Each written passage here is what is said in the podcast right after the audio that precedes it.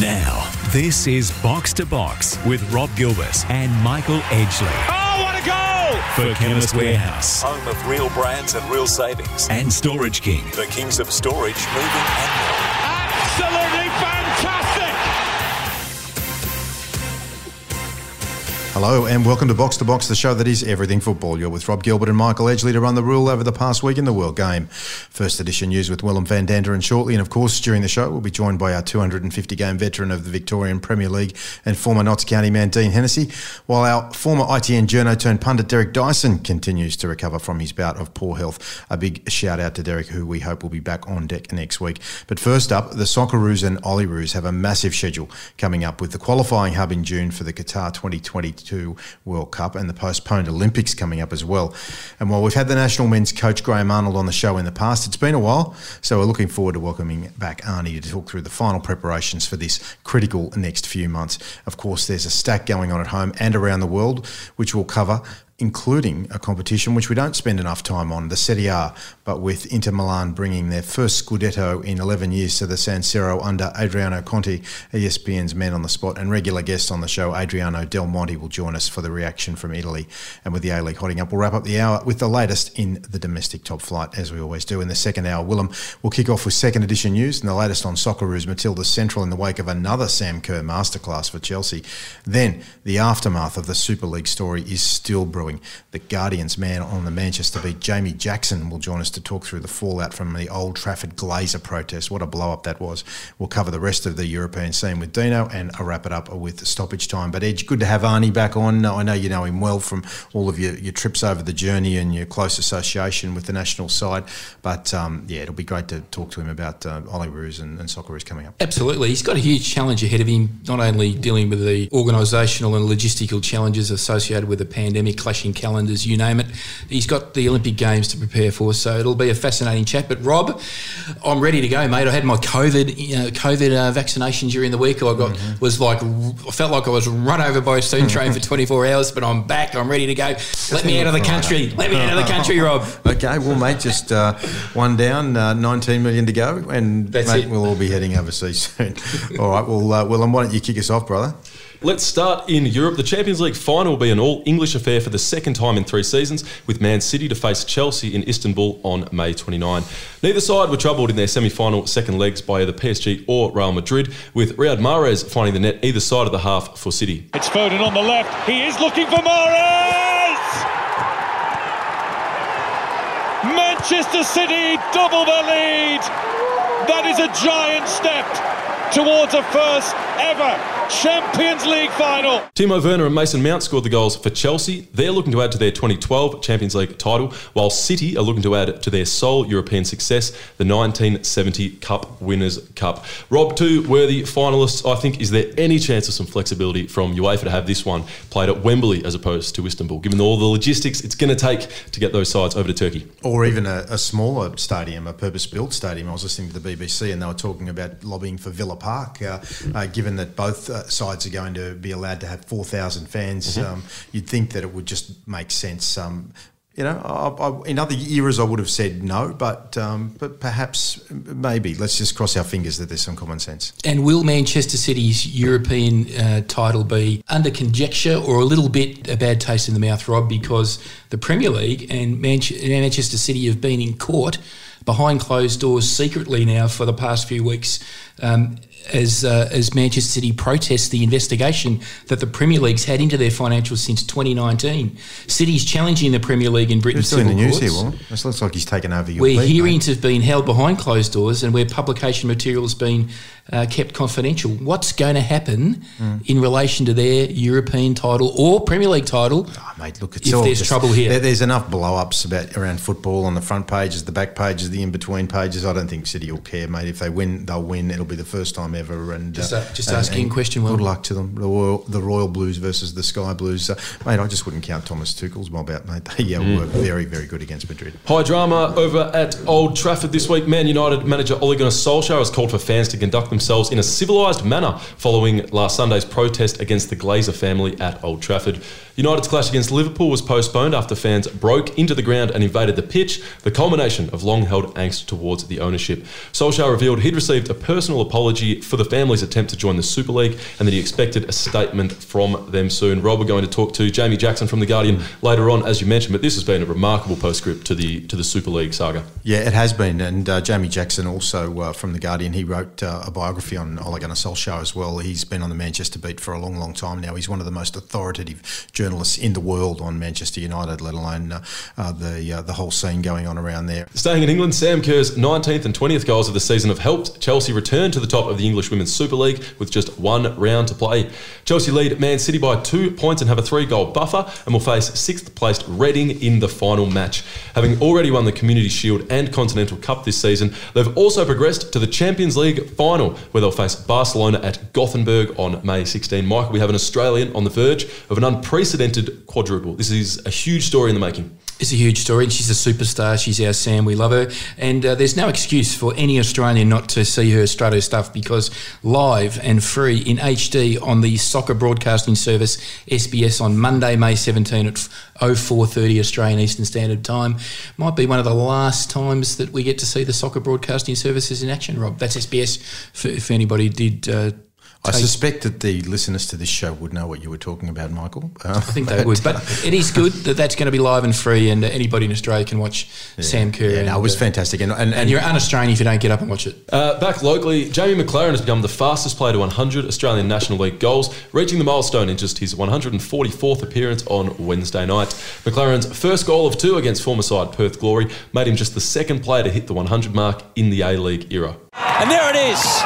Jamie McLaren, as he's done throughout his A League career, right spot at the right time, and with his head, it's his 100th goal in the competition. Earlier in the week, Bobo became the fastest to 50 National League goals achieved in 72 appearances, and he couldn't resist McLaren, a little cheeky dig at Perth in the halftime interview, said he wasn't good enough when he was a youngster cutting his teeth at that club. Michael, he's only 27. We've seen him score goals in this of this tally before, but the thing I've enjoyed this season is he's done what I've been calling on him for years to do more of, and that's to drop back and be involved in the build-up play a little bit more.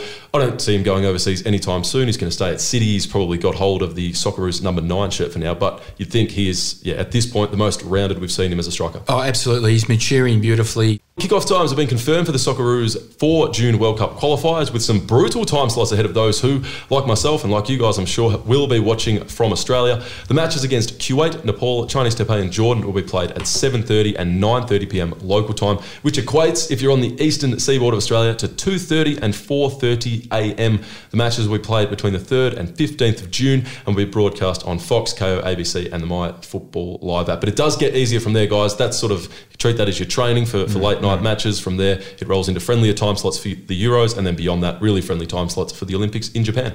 Now, for someone who's spent a career, made a career of getting up and watching the Socceroos, Mm. that two thirty time slot is such a difficult one reckon the because hardest. Mm. do you go to sleep early before it, or do you stay up and go to sleep afterwards? What do you do? You, know, you just don't want to fall what asleep do you do? during the game. Uh, that's the problem. And look, my, my some of my fondest memories are of the um, the 2006 World Cup um, when my my older son Thomas, who's now 20 years old, I still remember he was only five years old. He got up for every single match, and uh, we just loved it. Um, th- but they were back in the days where you didn't have technology to tempt you to uh, to just you know to turn the alerts off on your on your phone so that your mates uh, don't ring you up and let you know the score. So you get up and just watch it on delay, and then fast forward half time, and uh, you know you get a, a half a decent night's sleep. No, it's gotta be live, doesn't it, I know, I know, I'm only, I know, I know. um, I think Rob. yeah. No, no, Rob. Yeah, no, Our it- listeners, if our listeners just want to pile on on Twitter, and it's, uh, I'll, uh, I'll, Yeah, Edge, we'll, Edge we'll start that. War, we'll- Edge will start that war again because uh, he's usually at the, the event, watching it in real time. That's right, While, you that's know, right. uh, having to dig at the, those us who have to stay at home and actually get up in the middle of the night. Anyway, well, let's move along. Uh, that uh, is a good segue into our good mate Arnie, who uh, Graham Arnold, the national coach of the Socceroos, Olyroos. He's going to join us next. It's first time in a long time. We're really looking forward to that. Uh, stick around, Arnie, coming up on Box to Box. Box to box. For Chemist Warehouse Home of real brands and real savings. and Storage King. The kings of storage, moving and more. And this could be the most crucial goal Yes, of this is all. Box to Box on Nine Radio, NTS News Talk Sport. We've been waiting for a long time to talk to the national coach of the men's side. Uh, we have spoken to him on the show over the journey, but uh, we welcome him back. Uh, it's a busy time coming up over the next couple of months. Graham Arnold, how are you, mate? I'm fine, guys. What did you lose my phone number? Arnie, you better be careful when you say that sort of stuff, mate. We'll be ringing you every month.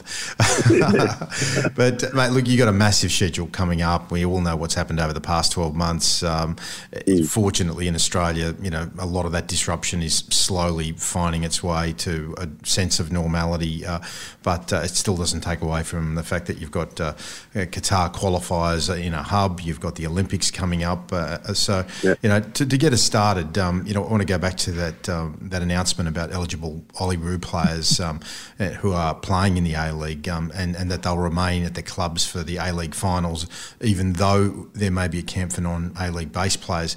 Can you take us through the approach to this situation and just how you came to the decision?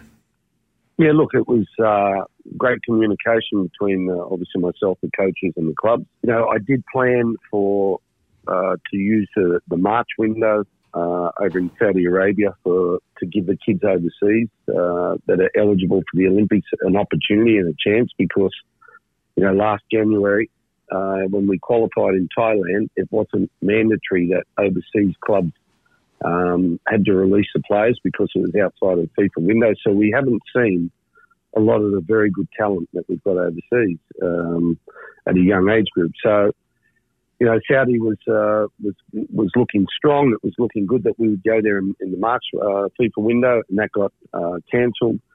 And uh, it just went. And then I went back to you know uh, another plan, and that was around. And I still believe that we need to give those kids an opportunity because there is some good kids overseas, and so therefore uh, you know, I got round to the A League clubs. I obviously I'm watching the A League players every week uh, that, that, are eligible for the Olyroos, so I'm seeing a lot of them. I've worked with a lot of them, that, so I know them well. So it was more about, you know, you know, uh, coming up with a plan for me was about minimal quarantine and uh, trying to because I do believe if if a player gets put in into quarantine or anyone gets put into quarantine before they've got to try and perform, it's always going to be tough uh, on the mental health. So the, the kids, uh, so I looked at the A League schedule uh, again with myself and Greg O'Rourke at uh, FA, and and I just felt that you know instead of taking the boys away, potentially the strongest squad away of mixed A League, mixed uh, from overseas, and uh, taking them away, and then those kids missing the final series, so potentially, uh, and they would have missed probably six games, uh, which is obviously a lot of games for the kids uh, for their fitness. Uh, and, you know, for, for them to miss that and to take them away from the A League finals, but also to put them back in quarantine before, you know, they come back and they have to go in quarantine before we actually go to Tokyo, uh, which was mid January, then, uh, you know, they would lose their physical fitness and, and probably the joy of, of, of going to the Olympics. So, you know, we I, I changed my uh, my plan, and that was then we changed it to July one, um, that we could get all the team together and all the boys in Japan. Uh, so I was re- reaching out to the A League clubs that okay, I'll leave the A League players here if you will release the boys for early and on for July 1 so we can go there and have a three and a half week camp before our first game uh, at the Olympics. Arnie, I want to take you back to January of 2020. It seems like a long time ago with the Olympic qualification tournament. I've been lucky with my work. I've seen a lot of Asian uh, football championships and the men and women, all different age groups. I, I thought that performance in qualifying the Olyroos was a very significant one and one of our better um, better performances in uh, since we've been in Asia. Um, the the way you managed the squad to get us through close win against Thailand, uh, the home nation, and then a, a, a real ding dong battle with Syria. Um, it, it, wasn't easy, but um, just on that experience alone, um, has that impacted on your thoughts about overage players, whether you'll take any, and will you reward the boys that got the job done in pretty difficult circumstances in Bangkok back in January of 2020? It seems yeah. like only yesterday, but so long ago. Yeah, look, again, it's uh, in, a, in, a, in an ironic way, COVID has helped with. It's been a disaster for, for the whole world and with the pandemic, but for these kids, it's given them more game time and, and more time to get on the pitch. And um, I, you know, I, after Thailand, you know, I said to the players, it, it's all about performance it's, uh, now, and it's all about you know doing well at your club to be selected for, for the for the Olympics, and that obviously got delayed uh, for a year. And there's been a lot more players that have come on the map over the last you know, the, uh, the last eight months, nine months, and, and putting in great performances to break into the Olympic squad. And as I said about the boys overseas, so nothing was promised to anybody that uh, that I, I would pick anybody. It's, it's down to form. It's down to performance. I will not uh, build the Olympic team around three overage players. I think that uh, you know, for me, those three overage players have to fit into the younger players' uh, team. And when I say that, I don't want to just pick maybe the best Socceroo player, or, or, or if you say, for example, I, I, wouldn't just pick Matty Ryan, for example, as a goalkeeper when we've got a great talent in, in Tommy Glover. Uh, uh, and, and, and and these type of uh, goalkeepers around Australia and, and, stop those kids' careers. So, you know, the we have to be weak in the spot for me to be able to, for me to take an older player. This is Box to Box. We're talking to the coach of the national men's Socceroos and Olyroos, the junior side, heading to Tokyo in the next couple of months. And uh, Arnie, we uh, are uh, enjoying your insights here, and I guess the fact that um, you, you, know your, your group now with uh, the likes of Mo Salah, with Egypt coming up, uh, uh, suggests yeah. that that you might want to stiffen the spine just a little bit, though. Exactly, but what great experience it is for our boys. You know, like I can still reflect back to 2008 when we played Argentina and they had a front line of Di, Di Maria, uh, Aguero, and Lionel Messi and Riquelme at number 10. Very cool. And we lost 1 0 in the, I think it was the 78th minute, and the boys played out of their skin. And, you know, when you bump into players who were there that night and, or that day and played against Messi and that, they still talk about. It. So it's a, it's a great opportunity for the group of players, but also the individual to take themselves to another level show they're, they're being put on a big stage to, to show what they what their qualities are and what they've got, and and it can be the start of a whole new journey for, for a player for any individual. Because when I look back at the statistics of of what an Olympic qualification does and an Olympic age group does for an individual, the stats are something like very uh, very close. I might add is that you know uh, 65 uh, Olympic footballers have gone on to play for the Socceroos, and 56 have gone overseas to, the, to further their careers. And that 65 is out of a possible 87 or 86 players that have ever played, that have ever taken the field at the Olympics for, for the Olyroos. So it shows you that, that the stats are very heavy towards, uh, you know, a kid, an individual that goes and performs well that changes his life and changes his career. Let's change tack and talk to about the Socceroos, Arnie. You've got a massive, yep. um, massive qualification, or the, the completion of the first phase of qualification in the Kuwait hub. It's obviously going to clash with uh, with the A League, and um, that must be a tough a tough pill to, to swallow because um, obviously the pandemic has forced calendars to clash. But you know, you've been an A League coach. Um, you've been yep. in the in the seat when uh, these sort of things have happened before. Um, yeah. Just how have you approached it, and what can you tell us about um, how the you know what's the impact on a player, for example, who wants to play for their club but also wants to play for the Socceroos, and it must be tough at times for players and coaches well, and people in the industry. It's it's it's, it's really tough, and uh, you know, my approach was that I needed to get around to the A League coaches because they're the ones probably with the with what I felt when I was in charge at Sydney FC and the Mariners with the with the uh, they're the ones without a voice. They're the ones that have to deal with the situation. Um, you know, I've been harping on for for years about you know having FIFA windows, so then it doesn't put any pressure on any any player and it doesn't put on any pressure on, on any coaches. And sadly, that uh, since I've been in charge of the Socceroos and the Olyroos, I've probably lost some mates, ex, uh, you know, mates as coaches that I used to obviously play with and get on well with, and, and it makes it very difficult personally. But I don't make the rules, you know. And again, I, I went out to all the A League clubs. I spoke to the coaches. We had a great chat about things, and and you know, this year especially, you know, you've got 11 out of 12 coaches that are Australian and uh, that have played for the, most of them played for the Socceroos, and they they know what how important it is to play for the Socceroos, and they've been super supportive. Um, it just so happens that this clash of finals, because normally the finals are in the middle of May and, and the competition's over, but be, due to the pandemic, it's been pushed back. But everyone is on side. That uh, uh, the the club, the coaches and, and the clubs and and and uh, you know at, at, FA Greg O'Rourke, the uh, APL with um, uh, Danny Townsend and Simon Pearce, they're all on, on side that whoever's picked for the Socceroos, it's it's an honour for for the club that the player gets picked and, and, and gets taken away to play for the Socceroos. But you know, for me, the most important thing was the communication to the to the coaches uh, around this, and and you know, overall, you know, for me, we've got to get in line with the rest of the world. the rest of the world has FIFA windows, freedom of the FIFA windows for uh, for international activity during those FIFA windows takes the pressure away from the players and from the coaches. And international football makes players better. And at the end of the day, the clubs own the players.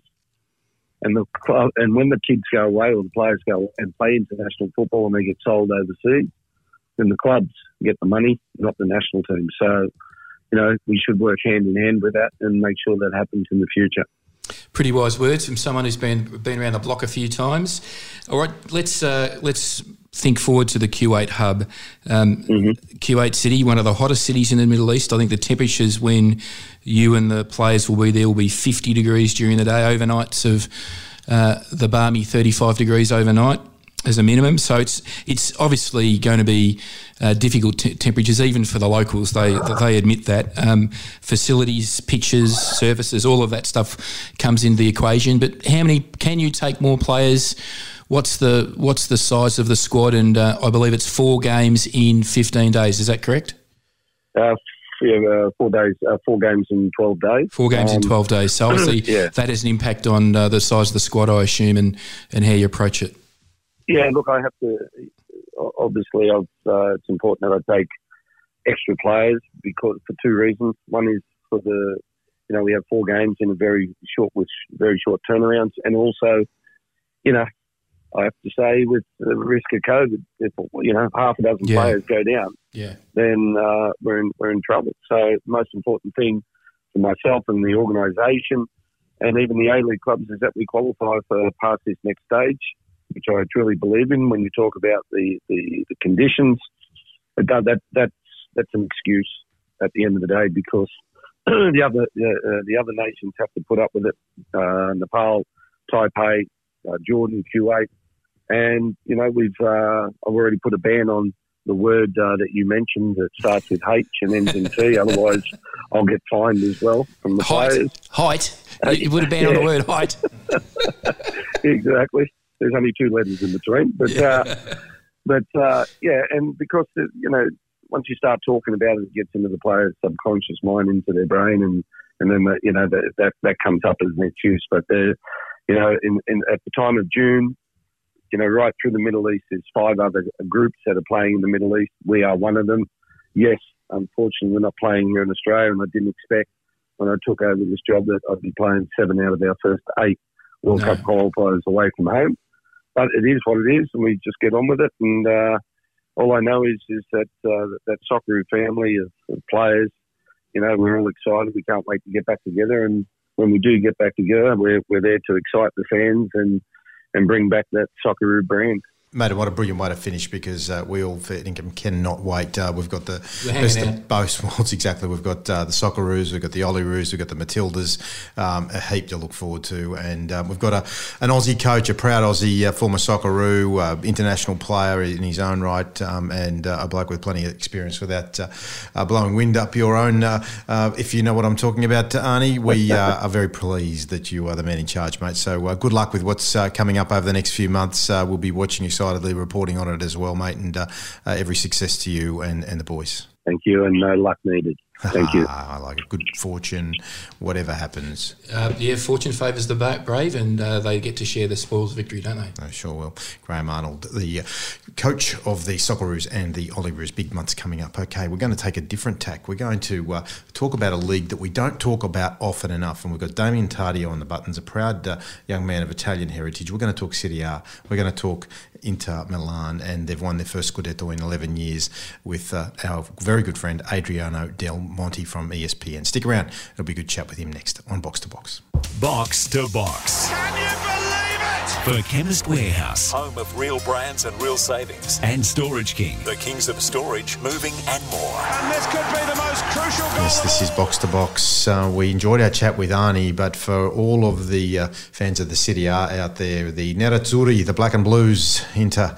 Into Milan, they finally won after 11 years the Scudetto, and uh, we have got our man in Milan, Adriano Del Monte, who has been all over that. How are you, mate?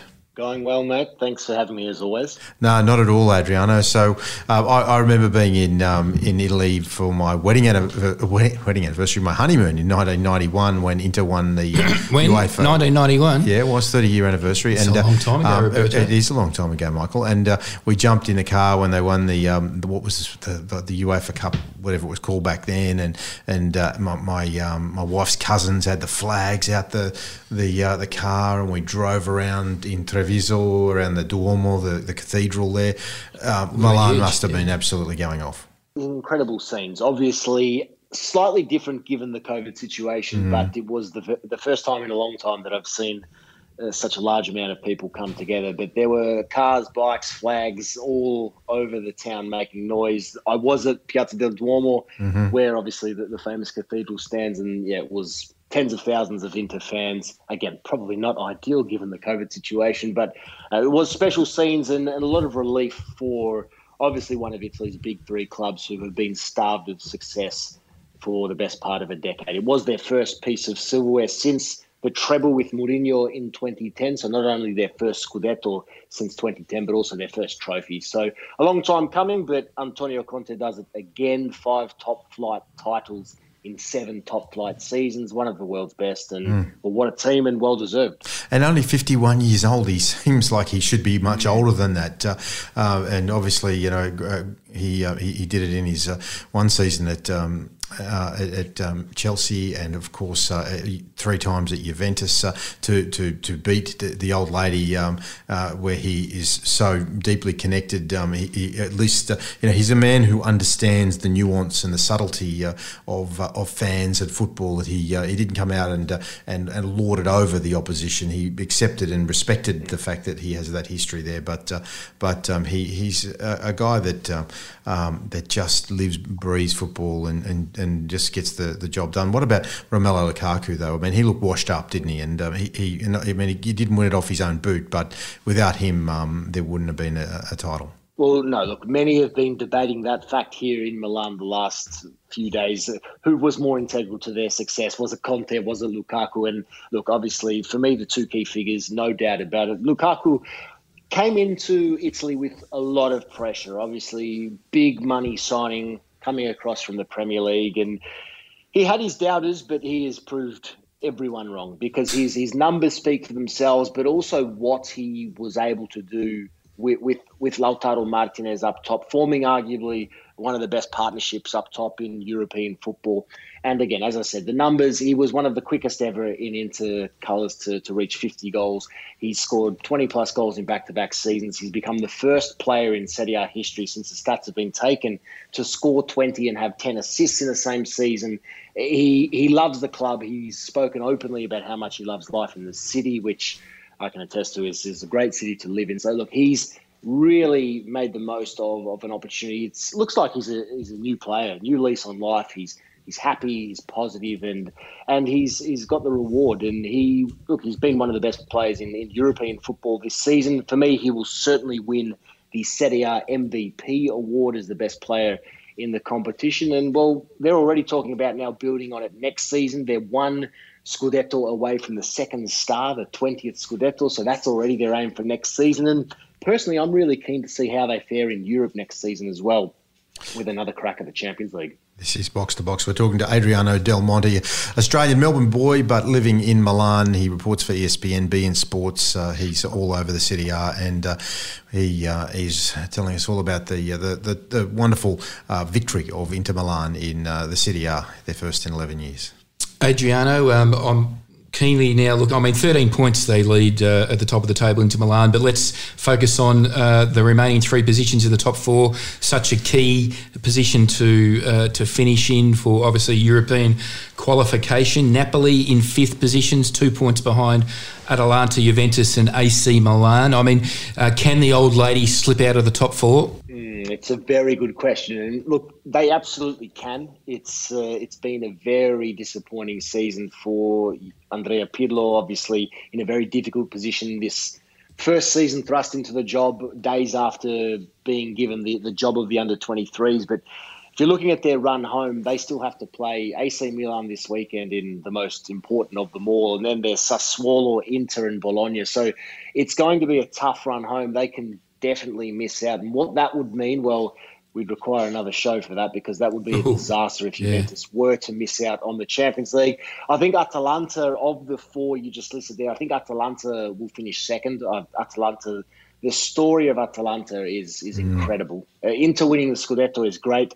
Juventus potentially missing Champions League is is an epic story, but Atalanta just going under the radar and again go, going back to the Champions League given their very limited resources, are quite extraordinary. And then Milan, Napoli, even Lazio as well, they've still got a game in hand. So it's going to be very tight in the run in. Look, in the end, I will tip that Atalanta, Napoli, and Juventus will make the top four. I think Milan will incredibly miss out, and incredibly because they were winter champions and top of the table only a couple of months ago. So I think Milan will miss out, but the match this weekend, Juventus Milan, that's going to go a long way to determining who finishes in the top four. Adriano, obviously for people that are listening right around Australia, Atalanta, um, the home, home, city of Atalanta, Bergamo, uh, only a couple of hours drive from Milan, and was the scenes of uh, the calamity of COVID nineteen pandemic in the early stages. So um, there's so many stories uh, overlay in relation to Atalanta's continued uh, success with not only low budgets, but there's a,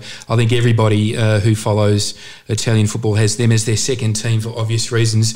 Um, I'm interested to, to, uh, to get your thoughts on uh, Zlatan uh, Ibrahimovic, he's uh, re-signed for another year at AC Milan, but he's under investigation, I hear, because uh, UEFA suspects that he has some shareholding in quite a large betting agency. That is correct. The, there's been word of this here on the ground in Italy for a couple of months now. Obviously, still early stages. The, no, no sanctions or no fines at, at, this point, but there is that investigation uh, that is ongoing at the present time. So it will be interesting to see. Obviously, Zlatan has recently signed a one year contract extension. He will be 40 in October. He's on 7 million euros. So, look, he's still as important as ever. So, from Milan's on field perspective, the fact they've invested in him again for another season, this is the last thing that they want. But yeah, again, the early stages of this investigation ties to to a, a betting operation somewhere here in Europe, and obviously not what you want heading into you know, and his 20 whatever career uh, season as a professional. But look, for Zlatan and Milan, it's really interesting time. As I said, they are at risk of missing the Champions League despite their dominance in the early stages of the campaign. And now question marks about Pioli, their manager. Will they sack him? Will they bring in someone else? So Milan, what they've struggled with over the last years is just consistent stability. They've just chopped and changed far too often, and and I fear that if they miss the Champions League, what looked like a stable cycle may need to potentially start all over again. Mm, and that will be a blow up at the Milanista if that happens. Uh, we can't let you that go though um, without uh, talking about the uh, the new coach at Roma, the Eternal City. He's going to replace Paulo Fonseca. He uh, was given uh, his marching orders from Spurs. They uh, they then went on to lose the the League Cup final of course, I refer to Jose Mourinho. He's got his own uh, wonderful history um, in in Italy. Of course, at the, the, the very club that's won the uh, the title this year, Inter Milan, winning the Champions League and the domestic title. Uh, how do you think Jose is going to go with uh, with Roma? Of course, they're not going to make uh, the, the, finals, um, and uh, um, they're not going to make the finals, the the top six, the European um, qualification. So, yeah, Jose, your thoughts? Extraordinary signing. This one. Look, the word here was that Maurizio Sarri was certain to become the new Roma boss. We did know that Paulo Fonseca was on the way out, and when that news broke, the fact that within a couple of hours Jose Mourinho was announced the manager, I can tell you it was an immediate mixed reaction here on the ground. It was a lot of concern, putting it nicely, by some Roma fans, obviously off the back of particularly recent results uh, at Spurs for Mourinho. But then there was the, the overwhelming sense of a bit of excitement. Again, Mourinho, you know that, okay, maybe we won't get the best of Mourinho on field, but you know that we're guaranteed some drama and plenty of talking points off the field. And a club like Roma, who are a big club in Italy, but really have been eternal bridesmaids, been starved of success. Mourinho does bring some excitement to the capital city. And what I like about the appointment, it is a bold move by the new owners, which again may not be the right move in terms of the, the best choice for, for the best football to be played. But new owners have come in, they've, they're spending big on a manager. He's going to earn 7 million euro per season paid by Roma, plus another 9 million euro per season paid by Tottenham. So he'll be on mm-hmm. 16 million euro, which is the highest paid Roma manager by the length of whichever straight in history. It is it is incredible the money that they've invested, and I think that shows a sign of. I think that's a sign of what's to come. I think Roma will be bold on the transfer market. I think they will look to bring in some some big name players, and I, I like where they're headed. They're a big club in a big city, and they Hmm. deserve to be back amongst uh, the Europe's elite. Well, there's no bigger city in the world than Rome. There's some that are equal to it, but none. Uh, Rome is Rome, uh, and it needs to have a team that, that wins. So uh, it needs to have a big personality, and you don't come much bigger than Jose, do they, Adriano? So uh, we will watch this space, mate. The one thing's for sure, you'll bring headlines. We know that. Hey, Adriano, to great to talk to you as always, mate. Um, we'll, we'll get you back on the line when the, when the Euros come around, uh, as we sort of plot around our uh, our plans to, to try and bring uh, a, a, an Australian perspective to to uh, that great competition, mate. Looking forward to it. I'll be all over Europe covering that one with Optus, so looking forward to it and plenty to come. Lovely. We love your work with Optus as well. It's probably the only media outlet that I didn't mention of the very many media outlets that you uh, that you work for, Adriano, mate. So uh, uh, thanks again for, for joining us. My pleasure, guys. Thank you. See you, Adriano Del Monte. All right, stick around. We're going to talk A League after the break on Box to Box. Box to Box. Can you believe it? For Chemist Warehouse Home of real brands and real savings. and Storage King. The Kings of Storage, moving and more. And this could be the most crucial goal. Yes, this is Box to Box. Let's wrap up this busy hour with a bit of A League. But before we do, guys, the clock is ticking. It's a Mother's Day on Monday. Sunday. Oh, Mother's Day. Whoa, Even less time. imagine if it was Monday. Love your mum no matter what. Like the time you left your brother a message on the bathroom mirror with her lipstick and absolutely wrecked it. Did you ever do that? I'm sure I did. Uh, this is Mother's Day. Give mum a special fragrance or some lipstick at a special price from Chemist Warehouse. There's Burberry, my Burberry, 50 mils for just $39.99. Dolce & Gabbana for women, the one, 75 mils, $79.99. Chloe, by Chloe, 75 mil, $99.99. And Christian Dior, J'adore, 100 mils for $159.99 if you want to really give mum a treat. Chemist Warehouse is making it easy for you to get to your essential items. You can visit your local store, click and collect to save time, order online and get free shipping on orders over 50 bucks. Just get it done. Or call and ask for same day home delivery. T's and C's and charges may apply. Chemist Warehouse, Willem, have you bought uh, Cheryl something? I haven't. I think it's going to have to be the J'adore. Oh yeah, well done. He's going to deeply dig into the pockets with the one fifty nine ninety nine. Or maybe not. Yeah, I think you will. Great savings every day. Chemist Warehouse. Look after your mum. A League. A League time. First item on the agenda this week is that Perth's ageing Warriors, Michael and Rob, are out of puff, having watched them on Wednesday night against Melbourne City. I think their season looks just about over. They've got that much vaunted attacking glut of players, basically, but they've only scored three goals in their past six. And Andy Keogh, in particular, looks like he might unfortunately be over the hill for mine. He's 34. He's had 11 starts this season, 16 appearances all up for Duck Eggs, zero goals, unfortunately. Bruno Fornaroli, 33, has had 18 starts for eight goals, so the output's there, but he has no has been nowhere near his dominant self this season. And Diego Castro as well. He's 38. He scored twice from his 11 starts. We know it's not all, all about the goals for Diego, but I'm not a fan of that roaming role he plays. I think when he's on the left side, you know, he's still got to play in a structure, and I think that's when he's at his best. But when he's just got that license, Michael, to do as he pleases, I don't think he's so effective It was made even stranger by seeing Nick D'Agostino and Carlo Armiento, two guys who have had breakout campaigns, on the bench. Chris Ikonomidis is back, which is which is a great sign, but I think it's time for, for Richie Garcia to spend the rest of this season getting more minutes into those guys. And uh, D'Agostino, for example. D'Agostino, yes, D'Agostino and Armiento, and particularly uh, I think Keogh, the uh, the end in the A League might be near. Interestingly enough, uh, a lot's been said this year about inexperienced coaches. We've directed plenty of heat towards uh, our friends at Melbourne Victory and about appointing inexperienced coaches. Uh, Richie Garcia has a fantastic uh, pedigree and, uh, and a wonderful CV of volume of work in uh, in his career, but he is an ex- inexperienced coach. I just wonder if an experienced coach was at Perth, whether their results would be better what do you think, Rob? Yes or no? I think you've got to blood them, and um, and Garcia has got a, a, fair pedigree on the pitch. Uh, he uh, he's done some good things. They did well over in uh, in but Asia in that bubble. Didn't do an um, apprenticeship like Patrick Kisnorbo, no, for example. No, no, he, he didn't. But um, you know they uh, they still have a couple of games in hand. So let's say they win those. They're on 25 points. They're on the fringes of the six. So uh, yeah, they've got aging players. I think Willem's uh, outlined that pretty clearly. I, I, think that's probably the bigger issue uh, than, okay. than, the coach. So uh, yeah, I think Richie's done the right thing. I think when you're a young coach and you come into an older dressing room, you give them a chance. You don't just put the broom straight through them. He's given all those guys a chance this season, and I think that as the season's wearing on on those older legs, they're starting to uh, to let him down a little bit. So if I was Garcia, I'd start to look elsewhere. Rob, it's a, a huge pointer and juncture of the season. And there's been a six point clash just gone. It was Brisbane against Western United on Wednesday. Mm-hmm. That was a genuine six pointer and it was a thriller as well. So Brisbane are looking comfy in the six at the moment. There's another one to come this week, including your boys, the Western Sydney Wanderers. They're up mm-hmm. against Western United at Bankwest. Another six pointer, as I say. So Western United are seventh on 28 points with 19 played. The Wanderers, having beaten Sydney last week in a bit of a surprise, are eighth on the same amount of points and with 20 played. So if the Wanderers win, they've dragged back the deficit of points and matches on Western United. Mm. If they lose, it's going to be really tough. So that's going to be a bumper clash at Bankwest mm. on Saturday night. I'm really excited for it. Yeah, and, and nothing like a, a, derby win to to get your confidence back, is there? I mean, we were uh, tracking the uh, decline of uh, the Wanderers, and uh, and like everyone watching football in this country had noted how desperate times were uh, for Carl Robinson and his mob, but they got the job done. They led three one late. It was only Bobo's late strike that um, that pulled it back. It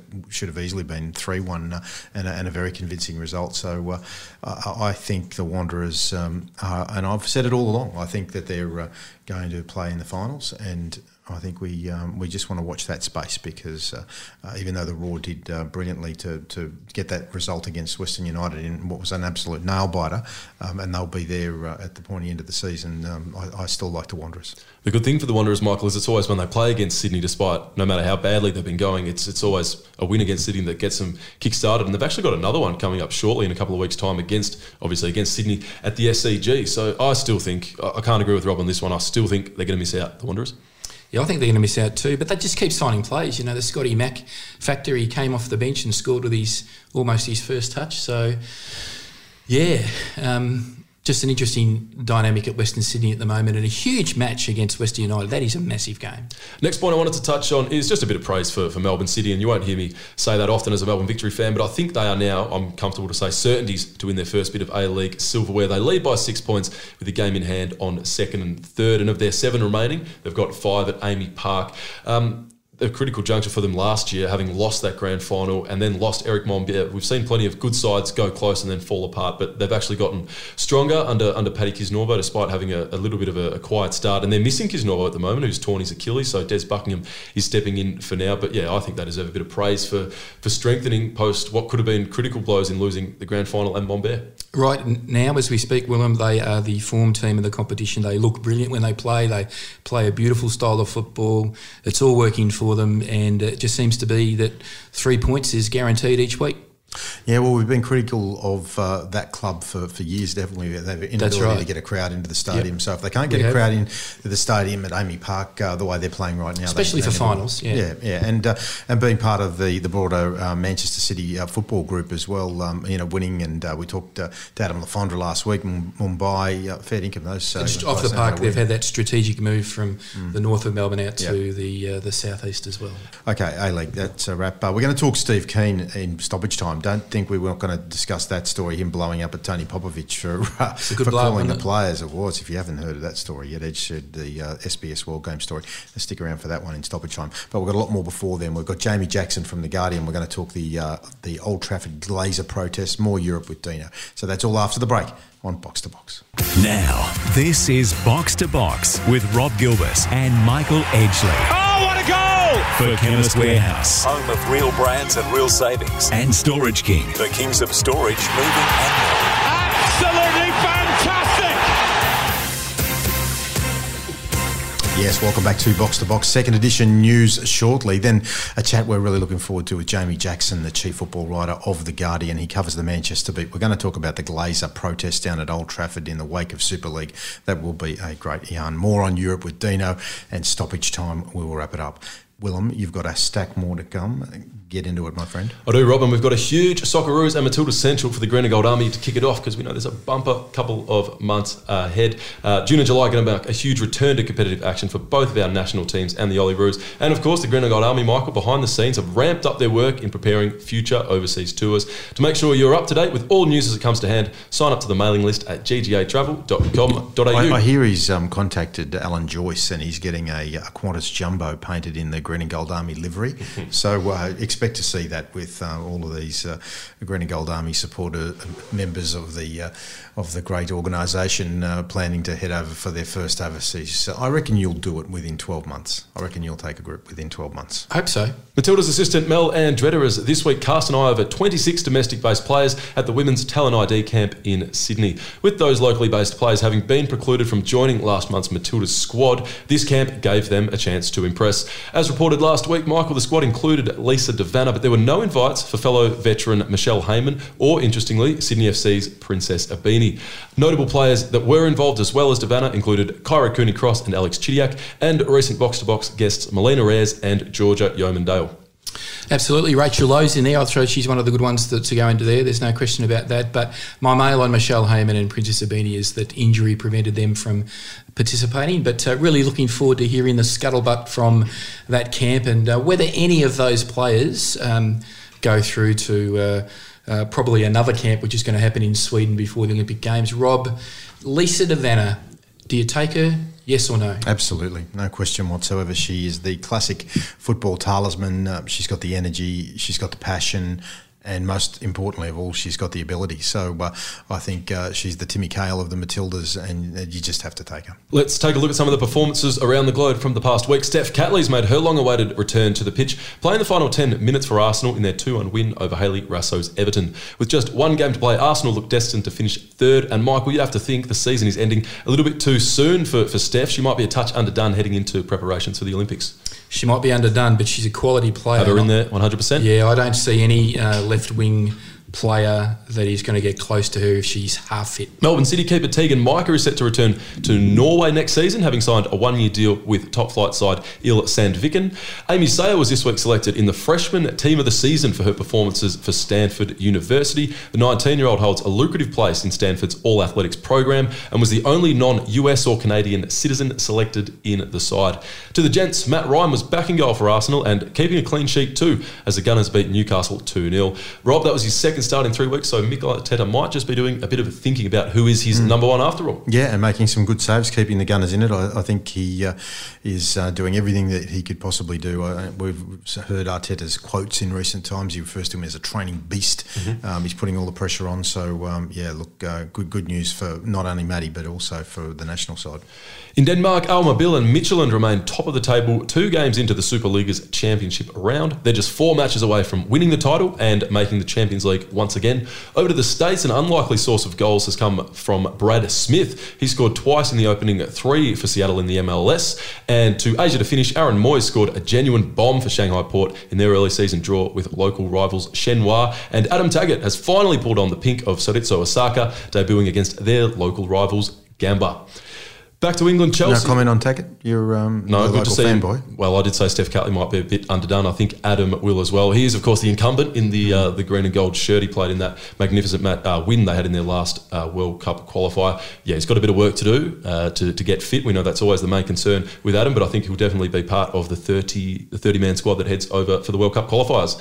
Moving on, Chelsea have demonstrated some contrition regarding their attempt to join the European Super League by announcing three supporter representatives will attend board meetings from July. The Blues were one of uh, one of the first teams to pull out of the breakaway two weeks ago, with Roman Abramovich stating they'd only joined to stay in touch with the rest. The club will now liaise with unofficial supporter groups for candidates, with elections to follow. Rob, you'd suspect that they'd have minimal sway. You hope this is more than just a, a token gesture, but yeah, you it's it's a step in the right direction nonetheless. Now, uh, having done a lot of reading and listening and viewing on the whole subject, like most people who, who were passionate about the game have done in recent times, um, I, I'm I'm you know quietly confident that uh, the Chelsea uh, and Abramovich in particular have have learned the power of the fans' voice. Um, and uh, and will actually listen and make some effort because the one thing's for sure, if they're treated uh, as uh, as just mere as decorations in, in these meetings, then they'll come out and let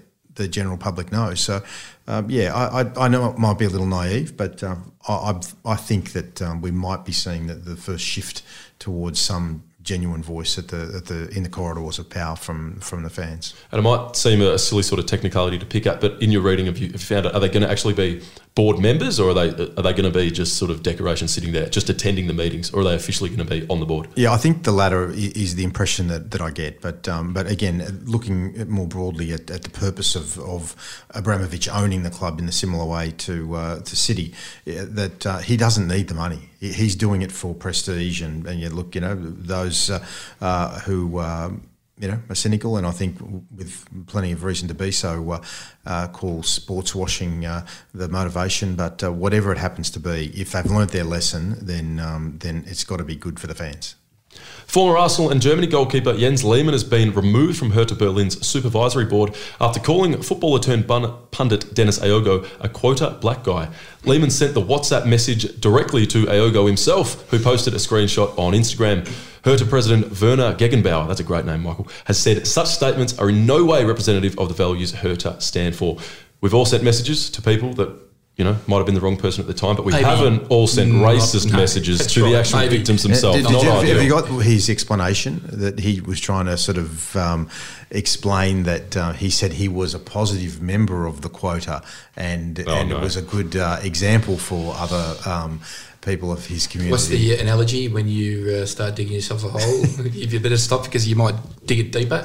Yeah, yeah. I think he's. Uh, I think uh, poor old Jens. He might get out of that. He's um, he's, he's going to struggle for years to get into Kigisny. I mean, uh, and um, if that's the way he thinks, then uh, mm. maybe he's getting any reflection on German community at all. Do you think, or is it just a outlier, sort of a crazy bloke, or is it more sort of ingrained in the German community? What do you think? Oh no, I, I think he's representative of, of, of, a type of thinking rather than than, than a nationality. I think um, you know there's there's good Australians, bad Australians, there's racist Australians, and there's yep. uh, open-minded Australians. The same as yeah, I mean, look, right, the Germans right. do have a uh, fair track record for making some bad decisions. We don't need to go there in too much detail, but you know they seem to have learned a lot over the past several decades. So you know he's got his right whack, and he's going to suffer for it. I want to head over to Japan. Although it's been early in the J League season, Michael, it's been uh, a massive week in determining how the uh, how that season might just play out. I've watched a fair bit of it and really enjoyed it. Kawasaki Frontale have firmed to win their second successive title after dominating their main competitor Nagoya Grampus in back-to-back league matches. In a fixture quirk, Japan's two best sides met twice in five days, with Kawasaki making Nagoya look pretty second-rate in my opinion, winning 4-0 and 3-2. Having conceded just three goals in their first 12 games, Mitch Langerak and Nagoya conceded seven across these two. There is still a long way to go, but yeah, after 14 rounds, Kawasaki do lead by nine points. And elsewhere in Japan, Pete Cklamovski has landed another job, this time with J2 club Montedio Yamagata. Fantastic for Pete. We wish him all the best. But uh, Kawasaki, a lot uh, in Australia anyway doesn't get said about them. but They're a super club, a superpower of that competition. And They just keep going, going. Just more broadly on Japan, Rob, I noticed that um, public health experts are, becoming more and more outspoken in Japan about uh, the Olympic Games and whether they're safe to stage. Their vaccine rollout's been going very slow, where only about 1% of the public's been inoculated. Uh, the Japanese medical system's recently come at a strain for new cases of people being hospitalised. I think Games organisers need 10,000 medical workers to stage the games safely, in particular 500 registered nurses.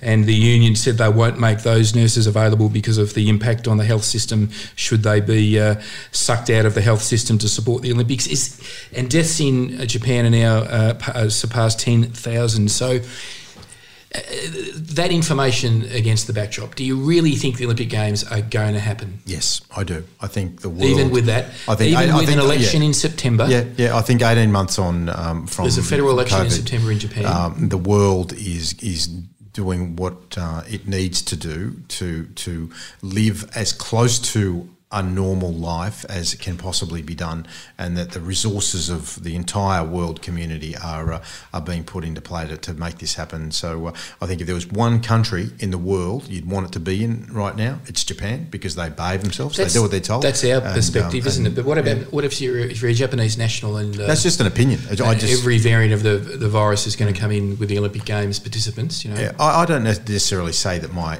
opinion is right or wrong, yeah. or it's the right decision or not. I just think it's going to happen. What do you reckon, Willem? Uh, I tend to, to side with Rob, whether it's appropriate or not. I think, yeah, I think they're going to. I think they're this far down the track. Um, there's no means really to uh, to move it or cancel it. I think we'll be seeing it going ahead. And a, a, sad one to finish. Medical experts have deemed Diego Maradona received deficient and reckless healthcare before his passing last November. Prosecutors ordered an investigation into uh, Maradona's medical team, with the 70-page report now finding he was not properly monitored in the 12 hours leading up to his death. So no winners out of that one. Rob, I'm sure the great man is resting with a big smile on his face. Yeah, well, you know, if he's got a big TV and um, he's uh, he's got a lounge and a disco and um, and uh, all the entertainment that he needs, then well, I hope he is. But I, I do think uh, for a bloke who was a self-confessed drug addict and alcoholic who lived a life uh, so far in excess of any excess than most people could even imagine, um, that uh, you can't blame the doctors. Um, Diego's got to cop the responsibility for this. Willem, the people I talk to in heaven tell me he's looking for Pele. He still can't believe he died before Pele. he just think, he thinks Pele's got to be there somewhere. Okay, keep looking, Diego. He might be joining you there in the next few years.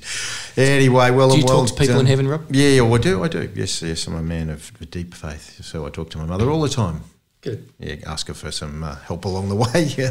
Baba Ganoush as well. Oh yeah, we had some good leb food last week after the show. Did we ever? For sure.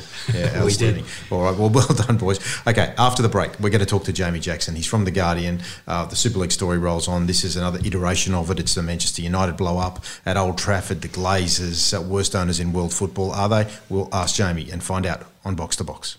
Box to Box. Can you believe it? For Chemist Warehouse. Home of real brands and real savings. And Storage King. The kings of storage, moving and more. And this could be the most crucial This, this is Box to Box on 9 Radio, NTS News, Talk Sport. Now, like everyone else in the football media, the football loving world, we've been gripped by the uh, the European Super League story over the past few weeks, and it looked like it died down a little bit until the uh, supporters of the Manchester United uh, turned up at Old Trafford and uh, and staged a protest which stopped the game against uh, against Liverpool. Uh, uh we um, had been hoping to talk to somebody of great uh, uh, knowledge on the subject, and we've found exactly that man. He's the chief football writer with the Guardian in Manchester, Jamie Jackson, also the author of The Red Apprentice, the Ole Gunnar Solskjaer biography. Welcome to the show, Jamie. How are you, mate? Very good, thank you. How are you? Yeah, we're really good, Jamie. And um, as you know, there's a, a massive diaspora of, of, fans and and, and uh, supporters of uh, of the Premier League in Australia, as there is all around the world. And and sure. and uh, there's no club supported uh, um, with more uh, enthusiasm than than Manchester United. And and to see that uh, it's such a big game. I mean that match against Liverpool had so much riding on it, let alone the fact that it's one of the great sporting events of the world. Uh, um, in, in, your opinion, um, was this an opportunity for the supporters to to, to finally take the seize the day um, in the wake of the Super League story and just just vent their spleens at the Glazers and, and, and get it on the public record around the world? Yes, I mean the um, the profile of the game. You know, Manchester United to Liverpool is obviously their biggest game. United's big game, also Liverpool. Um, the fact that if they get a loss, Manchester City would become champions. They was on a bank holiday weekend, all added to this sort of profile. You know, the world is watching kind of thing. But also, the ESL, the now defunct European Super League, had basically heightened you know, these fans, these supporters dislike, disaffection with regard to the Glazers ownership, which has been festering for 16 years. You know, the illegality, the trespassing, the sort of breaking into Old Trafford, the, the police officer who sadly got slashed, that's all absolutely bang out of order. And as Solskjaer was saying yesterday in the press conference, you know, that's not um, a police matter as it should be. But, you know, putting that to one side, the actual, you know, uh, what's at the root of this is, is, as I say, a 16 year disaffection uh, with the Glazers ownership. Obviously, they bought in 2005, and I don't think it's going away. I think, from what I'm told, there's no concrete plans at the moment for another protest, but there will be others. For example, uh, I'm just trying to remember this because it's been rearranged. But I think Leicester now is the next game at home game is Leicester on Tuesday. and the Liverpool one, the rearranged one, is Thursday. Uh, this Thursday week, two days after Leicester. So there's two opportunities um, so let, let's see what happens. To add insult to injury, of course, for uh, for United fans, um, the noisy neighbours uh, are winning everything. Um, and even though their owners got involved with the Super League, uh, the Abu Dhabi group um, have, have invested a lot in, in the area and turned what was a, you know a, a part of town that was uh, um, you know pretty yeah. downtrodden. Um, and and it's the exact opposite of what the, the Glazers have done. Glazers are still ripping out uh, um, dividends from the club when it's when it's making uh, um, a loss. So uh, it, it, that surely that just adds a, a you know a, a piquancy to the whole thing thing to uh, to just outrage the supporters uh, on the ground? Yeah, I mean, if you just consider that at the moment the debt remains four five five million plus in terms of interest payments to service that debt. That's obviously the debt that they loaded on the club to buy it. It's like you know, what's, known as a leveraged buyout in 2005. It has been one billion pound plus just to service that debt. So my math isn't great, but that's basically one and a half billion pound, which you know the club has lost effectively, which makes it all the more, more remarkable that you know for the sort of eight years under the, Glazers' ownership that Ferguson continued to be retired, I think we basically have, if not their most successful, basically one of them periods. You know, they won I think five five Premier Leagues, Champions League, uh, some domestic cups. Uh, but imagine where they would be now you know, with that money. But as you're basically indicating, that it's not just about the money; it's about the lack of sort of real investment in the club as a club. There's no heart, there's no soul, and yeah, this is this is what was interesting for me. So after the ESL blew up, you know, became defunct and United pulled out of it, Joel Glazer, one of the co-chairmen, apologised unreservedly, to use his words, and said they wanted to listen more. Well, cut to sort of yesterday, two days ago in Florida, there's a Sky News uh, team, mm. uh, you know, a journalist there. Uh, I think it was Avram Glazer, but forgive me if I've got that wrong. But one of the Glazers, um, she had very diligently tracked down anything to say to the United fans. He didn't say a word at all, not even no comment. I mean, this is the thing, you see, when there's a silence into that void, all kinds of interpretations are sort of, you know, come about. And that just, again, it just comes across as disdain, especially as, as I just said, they promised to listen and speak. Now, no, from what I'm told, they're still formulating how best to deal with this. There are conversations going on, but there's nothing public. I mean, that, that apology I just mentioned was, I think, the first time fans have been directly addressed, really, since an initial interview in 2005. I mean, you know, you've got to ask the question, why would you not want to speak to your own fans? What is that about? I mean, you know, they have a perfect, we have a perfect um, arena. There's, a, there's an official United Fans Forum. It has 10 or 11 fans on it who represent different areas of, of Old Trafford, so the match day going fans. That, that's convened, I don't know, two or three times a year. Surely one of them has, got it within their compass just to speak to that maybe once a year. Just take mm. some questions. Yeah. I just don't understand who's advising them. I look look to the future and think, you know, what actually can happen to um, placate the fans uh, in relation to their objections about the ownership, and there's really nothing more than the Glazers selling the club, which there seems to be no prospect of. But uh, how how dynamite is this issue? And off the back of the Super League calamity, um, is this has does this have the potential to escalate into a full blown sort of diplomatic or political issue between between um, England and America on the basis of the the just the you can feel the disdain, contempt and almost hatred the fans have of the owners.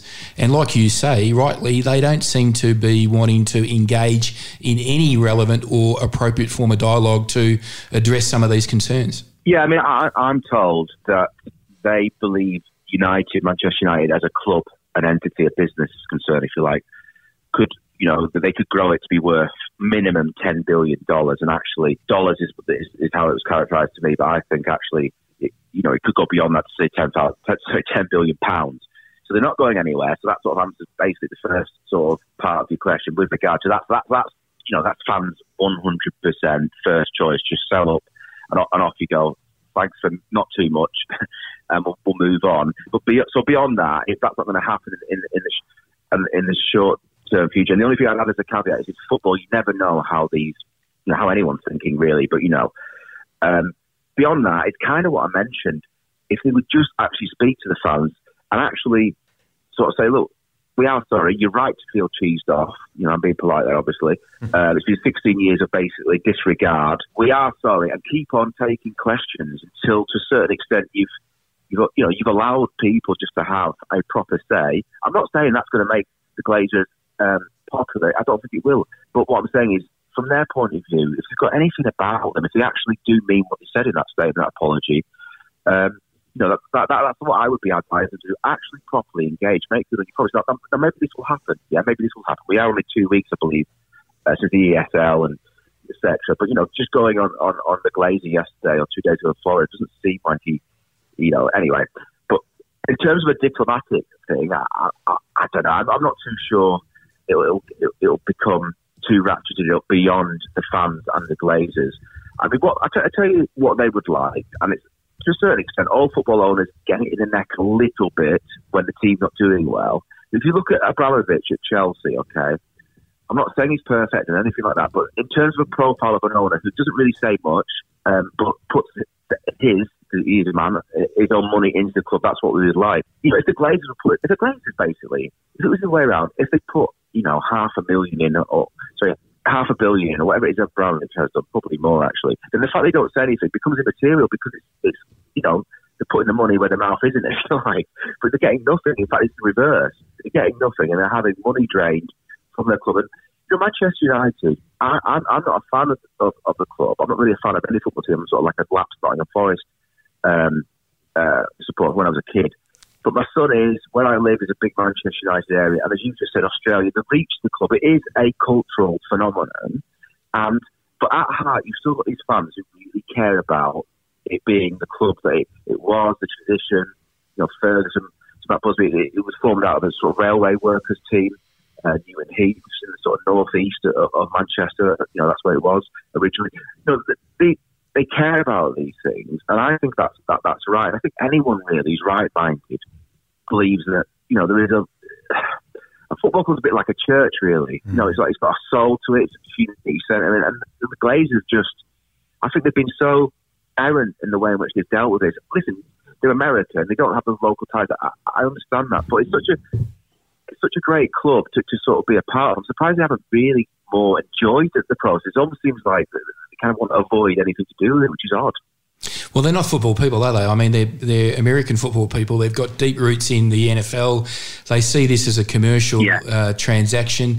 I mean, Abramovich, um, I mean, obviously he, he's looking for political acceptance, but he at least he's a football person. He, he He's seen at games supporting, cheering. He, he gets down and sees the development squads train and play. So um, it, I think that's even worse for Manchester United fans, the fact that they've just got this, you know, titan, you know, sports franchise owners out of the US that are just buying them for pure commercial reasons. And, and I guess that's uh, at the core of what uh, all this is about. And fans all over the world, they're hurting. The Manchester United fans are hurting out of the ESL stuff, out of the Super League debacle, probably more than any others, I'd say. Yeah. Gary Neville, for example, would be the perfect owner for them. I'm not mm-hmm. saying he wouldn't get flack, but you know, he'd be engaging with supporters. It'd be a two way thing. It'd be a really healthy, sort of vibrant relationship. You understand what I mean? And it would be fun fans, fans wouldn't care if the team were losing or if you didn't get this player because a figure like Gary Neville, or even say a social, you know what I mean? Someone who, now these people don't go on trees because they have to come with the requisite. I mean, at the moment, the club's worth about three billion. So, you know,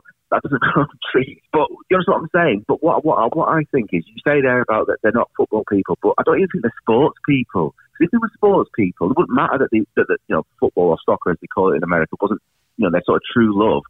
They would love sports. It's interesting that they've just won the Super Bowl at Tampa Bay, basically with a player who's one of the all-time great Brady, but they basically got him because he was released by the Patriots. You know what I mean? It wasn't like they went out and got right.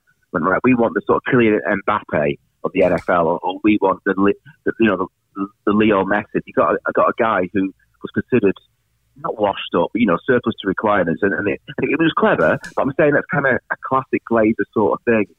Um, now, what I would say is, and this is correct, this is true, it's a fact that their 200 million pounds spent in the last two years is the most of any, you know, any club basically in the world. Cause it's the most in, in Europe, which obviously dwarfs anywhere else. But this is the whole point. This message does not, it's not come across because of all the other stuff.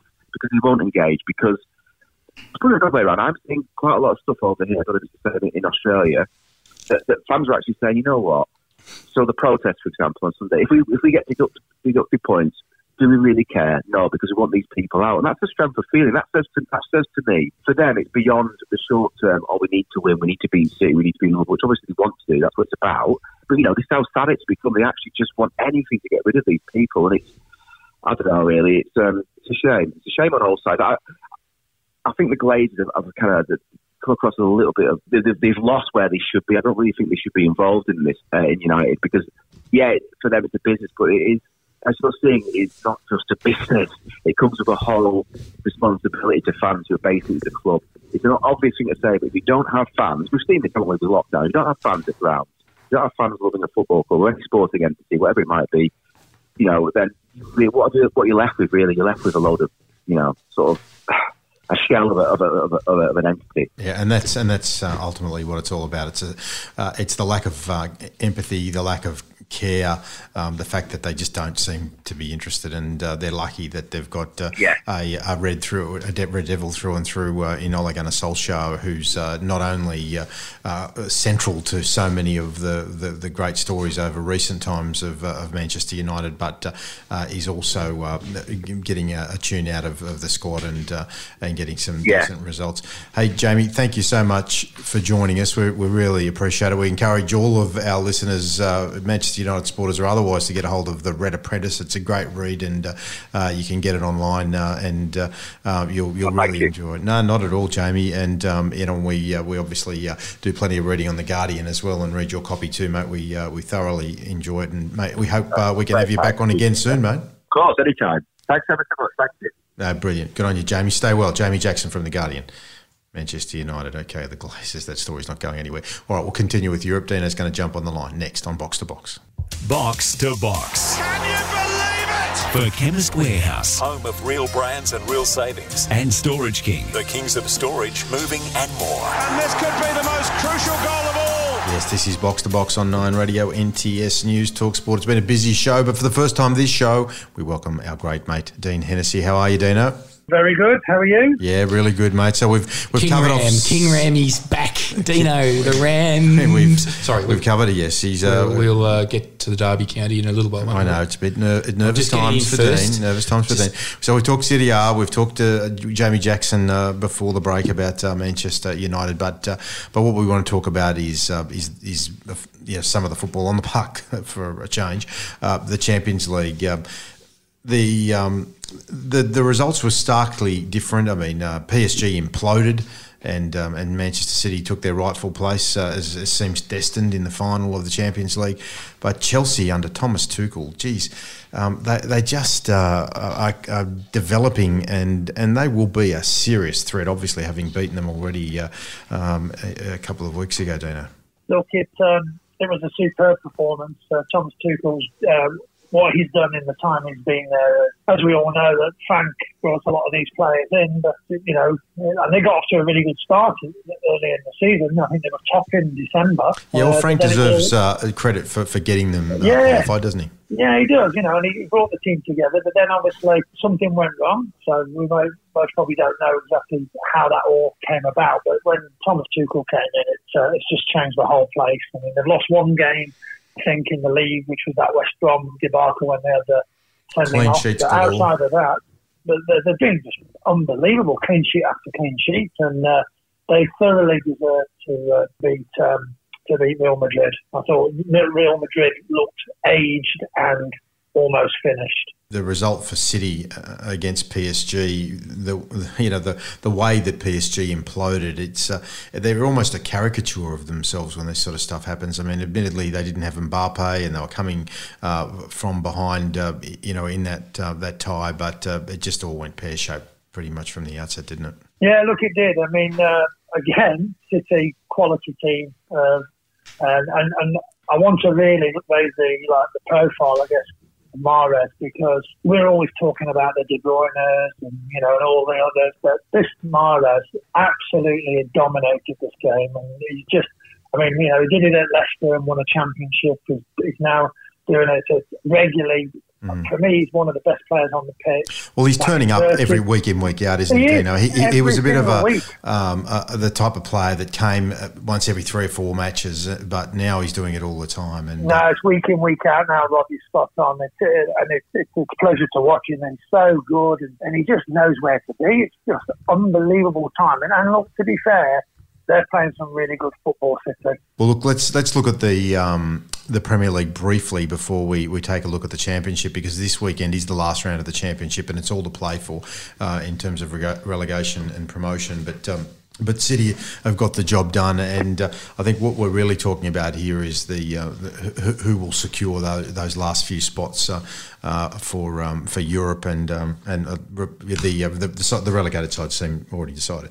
Man City look they well they they look like champions. I think there's, there's no there's no catching them. Yeah, they're, they're United can't catch them mathematically, but it's and, not going to happen. And, and I think United will go all the way to push as many points as they can. Mm. But obviously they've got other things on their mind as well. They're obviously winning, you know, some silverware as well. Uh, Leicester, they're in a good position. Um, but Chelsea, look like as we've already mentioned, Chelsea already, mm. they're right on the heels now.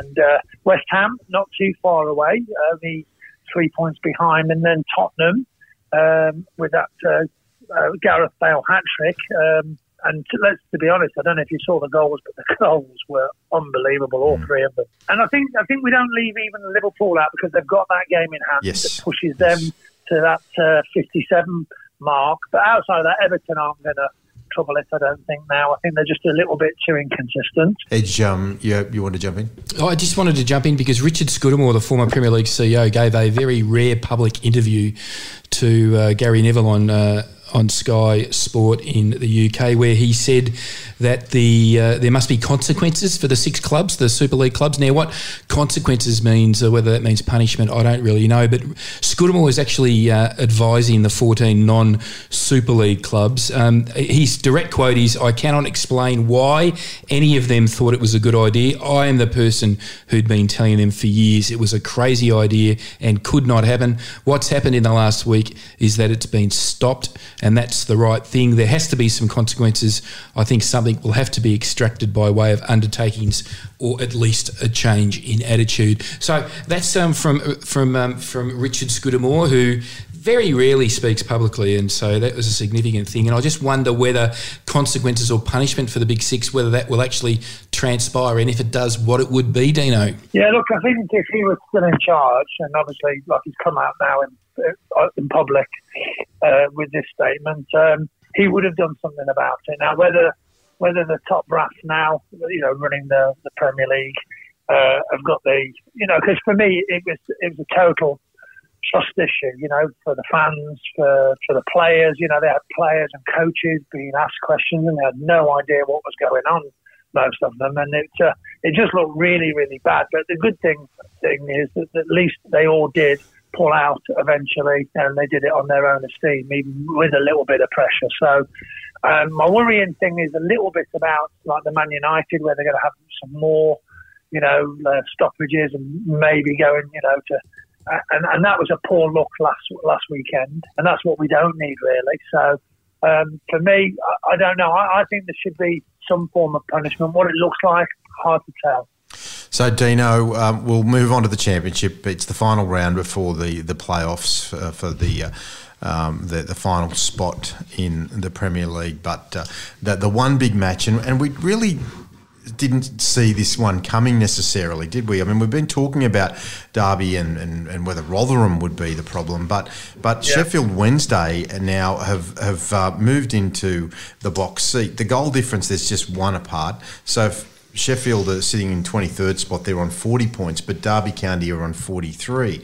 So if they win, they pretty much leapfrog Rotherham and uh, Derby County and stay in the championship. And Dean, Yeah, they do. um, what what I mean, Derby have just been spinning down the the spiral. Uh, I mean, No, uh, they have. And, and Wayne Rooney, uh, everyone uh, is a critic these days. He was the wrong person, too inexperienced, shouldn't have got the job.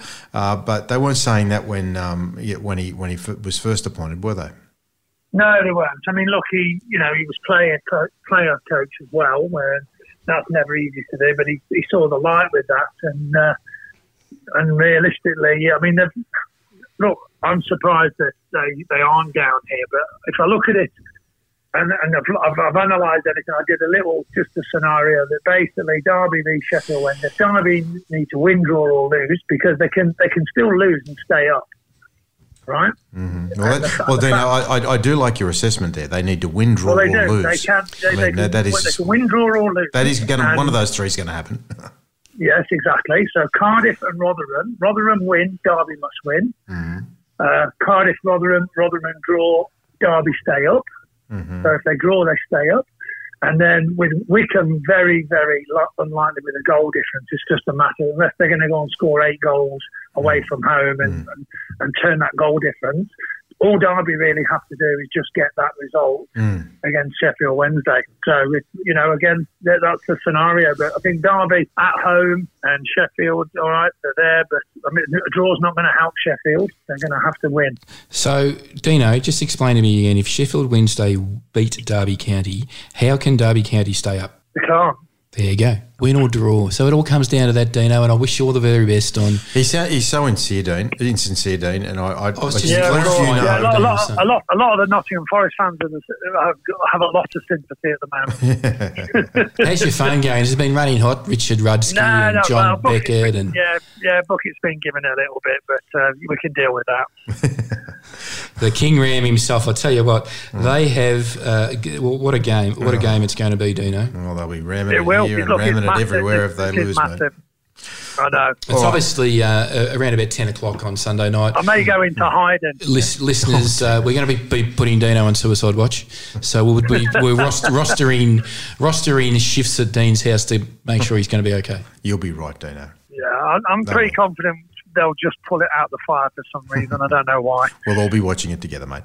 All right, Dino, stick around. We're going to talk uh, stoppage time. We're going to talk Steve Kean. If you haven't seen this article, it- it's outrageous. Uh, uh, very upset with uh, the new com- coach coming in at uh, Melbourne Victory, Tony Popovic. So, Dino, you just sit tight there, mate. We're going to talk about this after the break on Box to Box. Okay, lovely.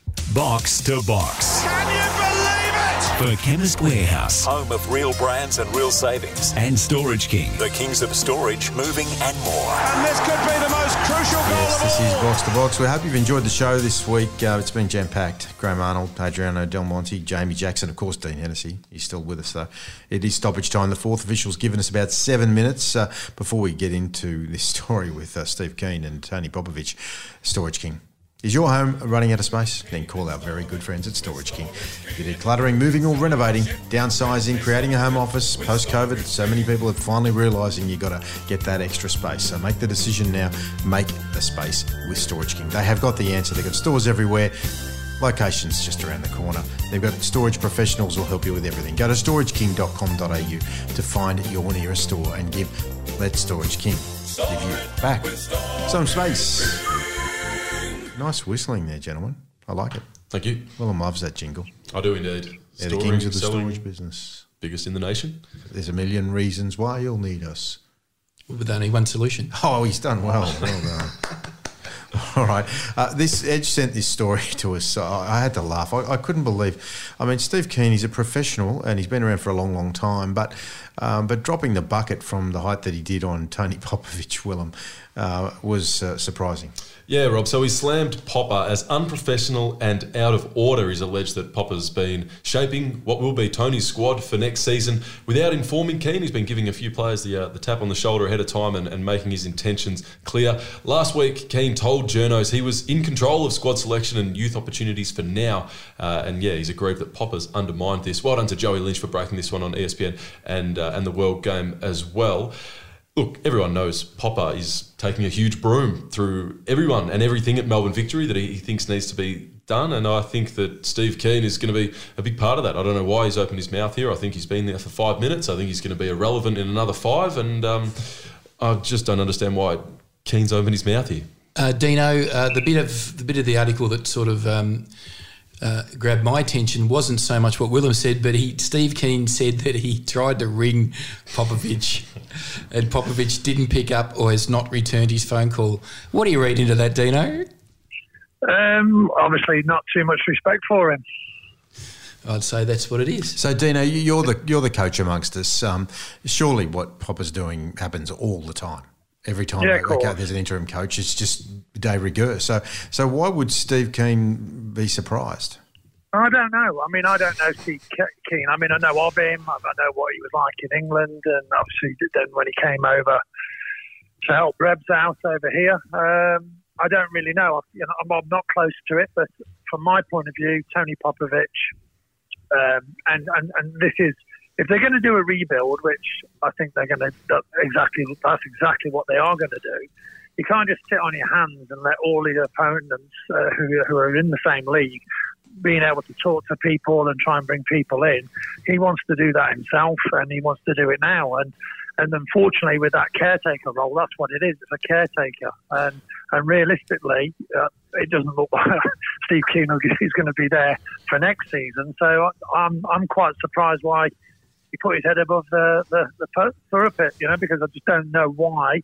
Because that's what everybody does, and and you can't really blame Popper. And an, and an additional point, um, Steve Kean's dragged JP de Marigny into this as well. He said JP's also in the dark and hasn't been contacted by Popper, so that probably doesn't bode too well for uh, JP's future at the club either. I mean, that sounds like he's already going to go for somebody else uh, and bring his own assistant and backroom staff, and that's what most clubs do. Sorry, most coaches do. They want the right people that, that they believe and can trust, and that's a really, really big word in football. Uh, of having tr- trustworthy people around you because you know, I've been a, a coach for quite a many many a year, and it's quite a lonely one unless you've got really good staff around you. Yeah, exactly. I can just imagine when Anthony Di Pietro got wind of this article, he thought, for God's sake, what's going to happen next? it's just a blow up at the victory. This season can't be over. I thought he was good though as well, Rob. You know, Di Pietro when he did the um, the exit for uh, Brebs, I thought he spoke really well. Michael, uh, Gianni Infantino. He's yeah, been, he um, gave an interview to the recently. great French daily newspaper uh, L'Equipe, which is one of the great uh, publications in world journalism. It is an absolute cracker. The So, Gazzetta dello Sport. yeah, Le that one's a good one too. Bild. But, uh, I Yes, got my Bild. best French and uh, dropped the article into Google Translate, and this is what it said. Um, uh, Infantino said, perhaps my words will now be better received. Soccer's actors working with political bodies must ask the right questions and propose solutions. That was his uh, response to um, the uh, question directly relating to the Super League fallout, but he did say that reforms were needed in the sport to ensure that uh, those less fortunate could be better off in the future and bridge the gap between the super clubs. And uh, he, some of these, this is what he rattled off, and some of these hadn't been sort of publicly let out of the bag just yet. So he's talking salary caps plus caps on transfer fees and caps on agents' fees. That would be a very significant thing if, if some of that was holistically uh, rolled out right across uh, football generally. Limits on maximum number of players on rosters with requirements for minimum or homegrown players.